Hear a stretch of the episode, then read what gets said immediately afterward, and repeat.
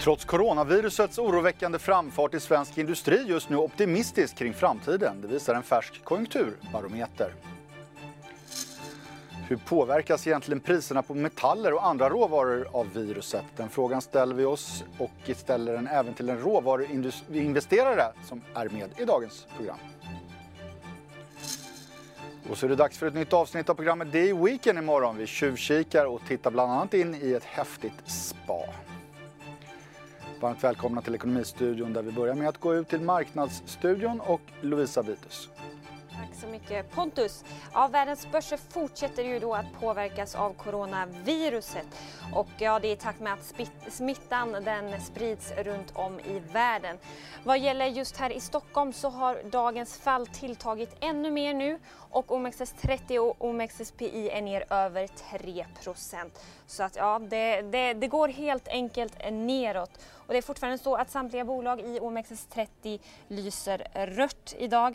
I botten har vi SKF och Sandvik och av de bolag som håller emot som mest idag så har vi Swedish Match och Telia där som ändå dock faller idag men mindre än övriga bolag helt enkelt.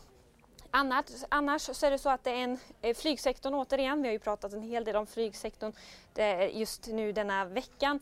Men de har det överlag tungt på börsen med anledning då av coronavirusoro. Svenska SAS är ner med eh, ja, rasar med 12 Norwegian eh, rasar ännu mer med över 23 procent och Lufthansa är ner med 7,5 procent. Så ja, det är tungt helt enkelt för flygsektorn. Vi går vidare till lite rapporter som har kommit in under dagen och tar en titt igen på aktierna där. Erik Selin grundade Balder och K Fastigheter har ju båda kommit med rapport i morse. Balder visar upp en rejäl ökning av nettoresultatet men aktien faller ändå och är ner med 3,5 procent. Eh, vad gäller K Fastighet så, så rapporterar de en 50-procentig tillväxt i hyresintäkterna i det fjärde kvartalet jämfört med föregående år. Och, och aktien där, ja den hade vänt uppåt lite ja, efter lunch eller runt lunchtid. Men nu så har det faktiskt blivit så att de har fallit tillbaka igen och är ner med 3,5 procent ungefär. Eh, dagens stora rapportförlorare får man nog säga är kursraketen Powercell som rasar med närmare 18 procent.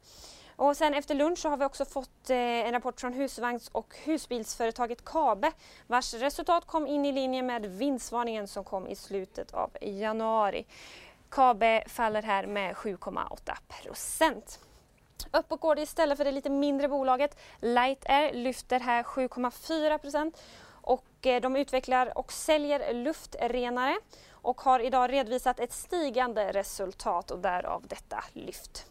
Och terminerna i USA indikerar en öppning neråt när handeln där drar igång om en knapp timme. Tillbaka till dig Pontus. Tack så hemskt mycket för den marknadsuppdateringen Lovisa. Corona fortsätter alltså sin oroväckande framfart och finansmarknaden ser uppenbarligen stora risker. Men trots det så känner sig svensk industri starkare än på länge. Detta enligt Konjunkturinstitutets färska barometer som släpptes i morse och som sammanfattar läget i svensk industri. Just tillverkningsindustrins konfidensindikator har stigit med 10 procentenheter på två månader. En stor uppgång alltså. Välkommen Fredrik Johansson Tormod, chef för just barometern på Konjunkturinstitutet. Eh, Tack så mycket. Eh, Fredrik, vi, måste ju börja med eh, Corona här och då undrar man ju förstås när gjordes den här undersökningen? Har det här, den senaste utvecklingen, eskalerade utvecklingen kommit med i siffrorna? Nej, det har det inte. Utan alltså, undersökningen är gjord för företagen från och med 13 januari fram till och med 19 februari. Så corona hade slagit till men inte den här sista eskaleringen då? Exakt. Mm. Uh, och då ska man dessutom ha med sig att alltså, i den här typen av undersökning så kommer svaren in liksom i, i början av undersökningsperioden. Så majoriteten av svaren för företagen kommer liksom in i början, första mm. veckan skulle jag säga i, av eh, februari. Mm. För hushållen så undersöker vi dem eh, från den här första februari till och med 15 februari. Mm. Så att, så att, men då kanske vi får se effekterna nästa gång. Vi kan väl återkomma till ja. vilka effekterna skulle kunna bli. Ja. Men just den här breda indikatorn som vi ser en graf på här, den har alltså stigit från 97 till 99 i februari. En ganska hackig kurva generellt som ja. vi ser historiskt. Men eh, kan man säga någonting, en analys vad som ligger bakom den här uppgången ändå? Nej, men precis som du var inne på då, den här indikatorn beskriver ju stämningsläget i ekonomin. Eh, Och eh, vi ser då en uppgång på två enheter. Och de, den uppgången kan man säga förklaras av att dels att signalerna från tillverkningsindustrin är bättre, men även att hushållens indikator då, eh, har ökat. Så det är, det är de två sektorerna som driver på uppgången. Och här ser vi just tillverkningsindustrin som du är inne på. Där Ja. faktiskt, då, som jag sa i mitt intro, stigit 10 procentenheter på två månader. Och det är ju en, det är ju en stark uppgång. Vad, vad är förklaringen till att industrin ser positivt? Ja, eh, just att då tillverkningsindustrin ökar beror helt enkelt på att eh, de företagen som har svarat på, på de frågorna ser att produktionsplanerna ser bättre ut framöver. Men också att deras eh, råvarulager eh, utvecklas eh, positivt. Vi kan ju se hur, fär, förlåt, färdig, färdigvarulager. vi färdigvarulager. kan ju se hur inköpschefsindexen också stiger både i Sverige och Europa. Så det här är väl en del av det mönstret då helt enkelt? Ja, det skulle jag säga. Och bryter man ner de där siffrorna, för att jag menar tillverkningsindustrin är en ganska bred sektor, för Mm. att se vilken typ av företag som eh, så att säga, bidrar mest. ja. Mm. Då är det alltså företag som producerar insatsvaror. Så det är liksom de, den typen av företag som... Okej. som eh, Så en positiv konjunkturindikator kan man ändå säga att det här är? Ja, den, det får man ju säga.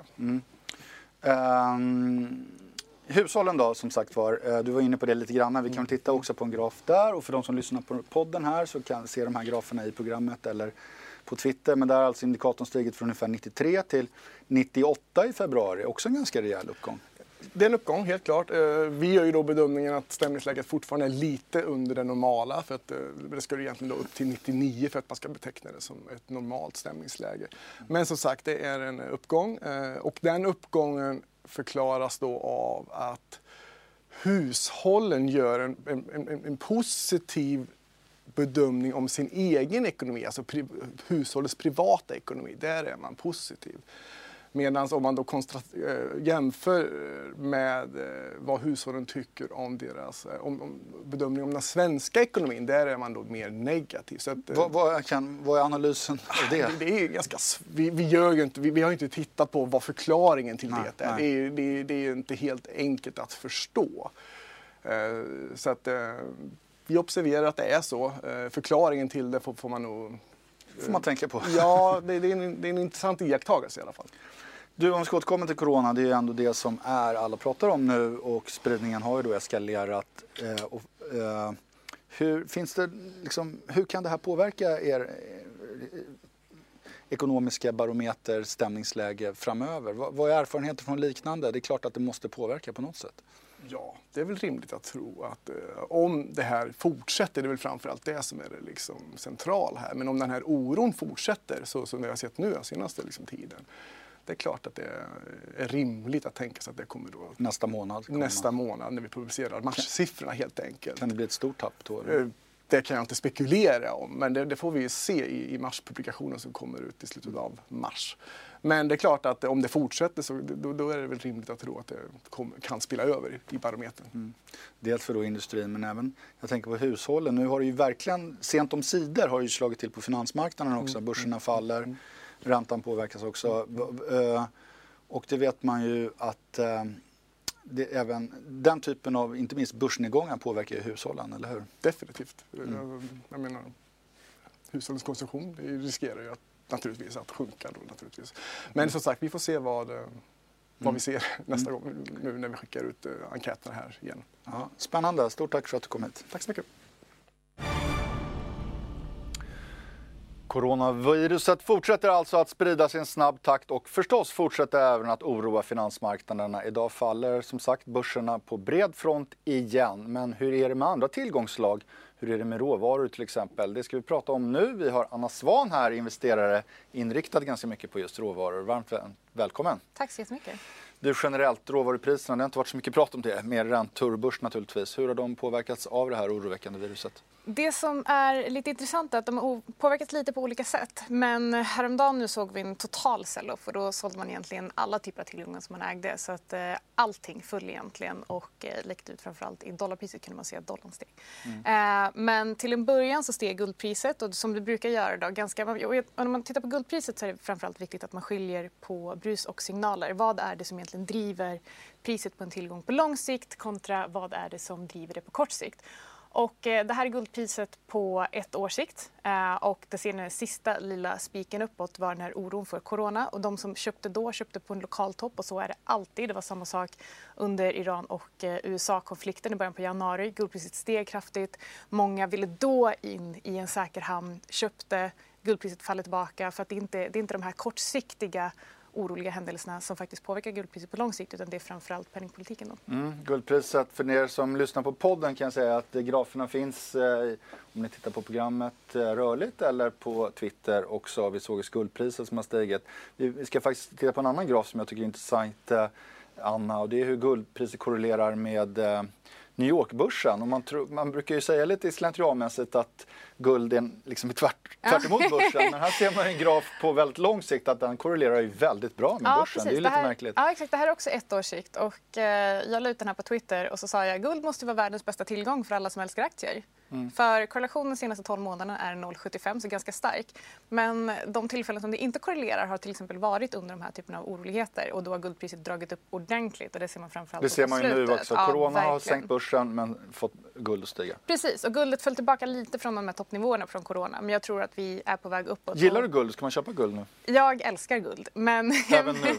ja, även nu. Och det som är viktigt att komma ihåg när det kommer till guld är att köp det inte när du behöver det. Se till att du har det sen innan. Och med det menar jag att det är klart att idag kan du gå in och köpa guld till exempel. Var inte rädd för guld på de här typerna av nivåerna. Men gå inte in och köp det samma dag som börsen faller och guldpriset går upp flera procent för att då köper du på en lokal topp. Och även om det kanske är framförallt långsiktigt bra att hålla guld framförallt i den här typen av penningpolitiska miljöer som vi befinner oss i just nu så är det fortfarande bra att faktiskt hedga sin portfölj med guld. Mm. Eh, så, så kan det vara bra att fundera, vara lite smart när man köper det. Så att, eh, jag tycker definitivt att man ska ha guld i sin portfölj. Men, men guld är en sak, men det är ju mer liksom, vad ska man säga, lite förenklat kanske, en spekulation ganska mycket. Sen finns det ju massor med andra metaller mm. som, som påverkar som den reala ekonomin Precis. när ja. den går ner. Och det är där oron finns nu med corona, att det ska Precis. sänka globala BNP-tillväxten. Ja. Och då, då borde ju metaller går ner kan man tycka. Ja, och då måste man skilja på industrimetaller och ädelmetaller. Mm. Uh, och ädelmetaller, då är det väl framförallt, för jag menar silver är ju till exempel en semi-industrimetall. Det är både en industrimetall och en ädelmetall. En annan metall som jag har handlat ganska mycket och som jag precis nu för typ någon vecka sedan sålde var ju palladium. Men, är det man, en industrimetall eller? Uh, det räknas som en ädelmetall men mm. den används, 85% av efterfrågan kommer från bilförsäljningen. Mm. Och uh, jag sålde, palladium var ett av mina bästa case förra året. Jag sålde när bilförsäljningen första halvan av februari i Kina föll med 92 jämfört med januari. I januari hade den redan fallit nästan 14% jämfört med januari föregående år. Och Kina står för nästan 30% av den globala bilmarknaden. Mm. Och eh, priset som ni ser, det här är också ett års sikt, har gått upp ordentligt. Och eh, jag tror att Palladium fortfarande kan vara en bra investering längre fram just eftersom att det drivs på av bilförsäljningen. Men när bilförsäljningen föll så pass mycket så tänkte jag att ja, det kan vara smart att köpa tillbaka på lägre nivåer. Hur kunde den gå upp så mycket om bilförsäljningen har varit skakig? Nej men eh, den, eh, ja det är en bra fråga. Jag tror att eh, det här är en spekulation från min sida, en teori jag har att folk söker säkra hamnar framförallt nu under oroliga tider. Palladiumpriset har gått väldigt starkt, det är en ädelmetall och då kanske man använder det som alternativ till guld till exempel som har haft lite lite som inte har gått upp. Guldpriset har, ser jätte, jättebra ut, framförallt på ett års sikt också. Men palladium har gått Men nu är det dags att sälja säger du i alla fall, eller tycker du i alla fall? Jag gjorde det. Mm. Uh, sen får man göra sin egen analys. Men jag är som sagt intresserad av att köpa tillbaka på lägre nivåer och nu kom det in ytterligare nya siffror uh, idag då, som visar på att uh, 18,7 procent i januari jämfört med januari 2019. Så mycket full bilförsäljningen i Kina och man tror att det kommer bli mycket, mycket värre eh, de kommande månaderna på grund av coronaviruset. Oj. Uh, andra, uh, kort bara, vi kan väl ta lite andra metaller mm. uh, så, som påverkas av det här ja, för det, det, man skulle, det, ja, det man skulle kunna säga då är att Eh, man får skilja på cykliska råvaror och de som inte är cykliska. Mm. Och eh, just i det här fallet så vill jag inte äga cykliska metaller och, eller cykliska råvaror överhuvudtaget. Som till exempel? Där har vi till exempel energi, vi har industrimetaller så jag håller mig borta från till exempel koppar. Det som egentligen följer eh, ekonomins ja. utveckling. Koppar, zink kanske? Ja, precis. Ja. Men det som jag är desto mer intresserad av, någonting som, ett, eh, någonting som jag har varit intresserad av ett tag, det är framförallt jordbruksråvaror. För oavsett hur illa det är så kommer vi behöva äta. Mm. Eh, och det är precis som folk säger att om man under lågkonjunktur köp ICA, köp Axfood. Där tar du fortfarande en bolagsrisk. Men om du faktiskt tittar på den underliggande råvaran istället. Vete och eh, inte minst raps och sånt handlas ju på historiskt Exakt. ganska höga nivåer. Ja. Och de, men de har ju stannat av lite på grund av mm. corona. Men det är kanske... Precis, men de har ändå, de ändå presterat bättre än många andra tillgångar mm. nu det senaste. Men det känns som att framförallt de senaste dagarna så har det varit eh, en sell-off på everything och eh, mycket cash är det som hålls nu. Ja, och då åker jordbruksråvaror med där fast det kanske är lite obefogat. Det, ja, det är det du menar. Ja. Men du, eh, avslutningsvis då, hur, hur investerar du i råvaror tror jag väldigt många undrar som mm. lyssnar och ser det här. Eh, går du in i liksom gruvbolag som, eller går du in i instrument eller direkt köper du råvaror? Har du liksom ett ton guld hemma eller funkar det? ja precis, eh, jag förvarar i sovrummet under sängen. Eh, nej men det jag gör är att jag skiljer verkligen på bolagsrisk och den faktiska råvaran. Så att fördelningen i min portfölj just nu är cirka 20 ädelmetaller där majoriteten är guld, nästan 17 procent av det är guld. Eh, mm. Sen är lite silver, sålda och palladium. Eh, sen har jag cirka 45 procent amerikanska aktier. Jag är inte exponerad mot Sverige för att jag tror inte på den svenska kronan. Och sen så har jag resten i jordbruksråvaror. Och när jag handlar jordbruksråvaror och guld då köper jag inte gruvbolag, jag köper inte råvarubolag utan jag köper den faktiska underliggande råvaran. Och här finns det lite olika sätt att exponera sig mot den här typen av råvaror på. Du kan köpa, jag föredrar om det finns, jag har både fysisk guld, jag har pappersguld och då tittar jag på framförallt ETFer där du äger fysiskt underliggande. För att... Börshandlade fonder helt ja, enkelt? Precis. Eh, Med hävstånger då? Nej. Som... nej. nej, jag brukar låta bli det. Och sen så Eh, när, vi handlar, när vi handlar på jobbet så är det framförallt med, med terminer då såklart. Men, eh, men den typen av instrument är inte speciellt tillgängliga för en, eh, Eh, för en privatinvesterare, för en retailinvesterare. Och det finns en hel del ETFer idag, eh, framförallt då på ädelmetaller, men desto sämre utbud faktiskt när det kommer till jordbruksråvaror. Där finns det däremot några noterade i eh, Tyskland. Så det finns några, eh, de finns tillgängliga, men det är viktigt att veta vad det är faktiskt man, är, man letar efter. Man brukar ju säga att uh, gå in i de här börshandlade fonderna, ETFer, det, det är bra att de finns men man måste vara ganska kortsiktig, man kan inte ligga för länge på dem. Nej, och det har ju mycket att göra med att just råvaror har vi ju problematiken med Contango för att om du ligger och rullar terminer så kan du förlora en del på något som kallas för rullningseffekten mm. och där är naturgas ett väldigt roligt exempel höll jag på att säga, men det är inte så roligt.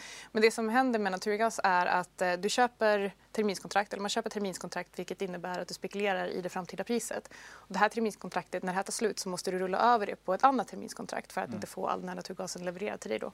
Mm. Och, eh, om man tittar på den genomsnittliga kontangon i naturgas, jag tror att den ligger runt 30 eller 40 procent, vilket innebär att du kan förlora 30-40 procent av den avkastningen. Så om den underliggande tillgången på naturgas går upp med 30 procent och du rullar den här terminen ineffektivt så blir din avkastning egentligen noll. Och om man inte vet om det här, och det här vet de flesta mm. inte om, så kan man undra hur kommer det sig att eh, kakaopriset har gått upp 20% men min ETF bara har gått upp 15 då? Ja. Så eh, man behöver veta vad det är man köper ja. och det är lite krångligt. Det blev lite krångligt här, men om vi ska sammanfatta i alla fall så, så Corona påverkar eh, både metaller och men kanske lite mindre spannmål och så vidare om jag ska tolka det rätt. Och du tror nu på framförallt guld. Ja, eh, guld. Och på jordbruksspannmål. Precis, och vill man köpa guld, gör inte det på lokala toppar utan skilj på brus och långsiktiga signaler. Stort tack för att du kom hit. Tack så jättemycket.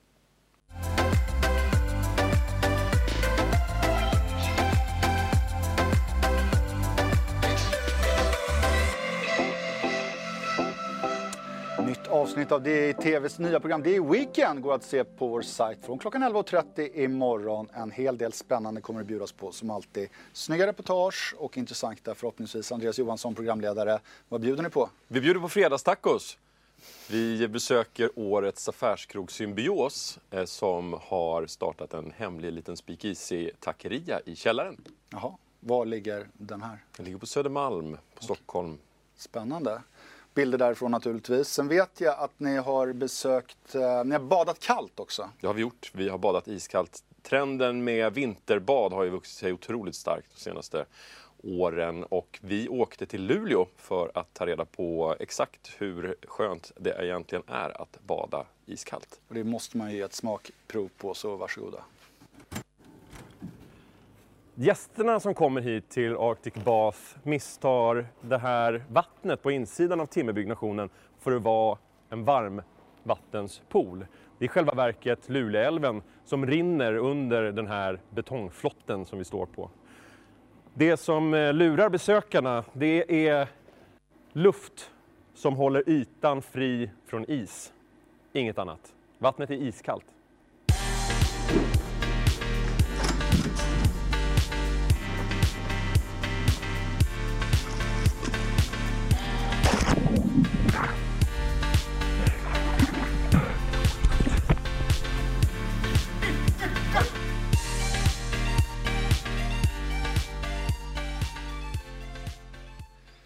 Gissas, säger jag. Eh, var det så kallt som det såg ut? Det var faktiskt det och eh, vår, eh, vår inslagsproducent Alexandra tvingade mig också att göra en, en påa som vi säger på tv-språk du och jag. Så att jag eh, tillbringade faktiskt ganska mycket mer tid i den där isvaken än vad som syns här på bilderna. Mm. Sammanlagt en minut. vad gör man inte för tv? Bra jobbat Andreas, ser fram emot att se lite mer av det. Imorgon släpps också tidningen förstås, det är Weekend. En modespecial bland annat vet jag, berätta. Ja precis, vi har till exempel en intervju med eh, en spännande modell som heter Ursula Wånglander som eh, sadlade om på mitt i livet kan man säga och eh, blev modemodell. Mm. Någonting i tv-programmet om det också eller? Jajamän, henne möter vi såklart i det i Weekend i tv-programmet imorgon också. Superspännande. 11.30 imorgon alltså. Det i Weekend, det nya programmet på DI-TV. Och vi är framme vid sista raden här i Ekonomistudion. Vi noterar att 2019 blev ett rekordår för den norska oljefonden. Avkastningen landade på starka 20 procent, den näst högsta siffran faktiskt för ett enskilt år i fondens historia. Och i pengar motsvarar det här 315 000 kronor per invånare i Norge i avkastning. Alltså inte illa och det blir dagens siffra 315 000. Tack för att ni tittade på Ekonomistudion idag. Vi är tillbaka 14.30 imorgon. Se också våra andra program. Börsmorgon till exempel 8.45 imorgon bitti som vanligt. Hej då!